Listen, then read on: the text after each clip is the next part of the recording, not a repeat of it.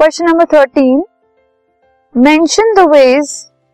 in which variant genotypes are produced in an organism एक organism के अंदर jeans में वेरिएशन जो है मतलब वेरिएबल जीनोटाइप्स जो है, वो किस तरीके से प्रोड्यूस किए जा सकते हैं? So the ways in which variant genotypes are produced in an organism are first है जीन म्यूटेशन सेकेंड है क्रॉसिंग ओवर और थर्ड है hybridisation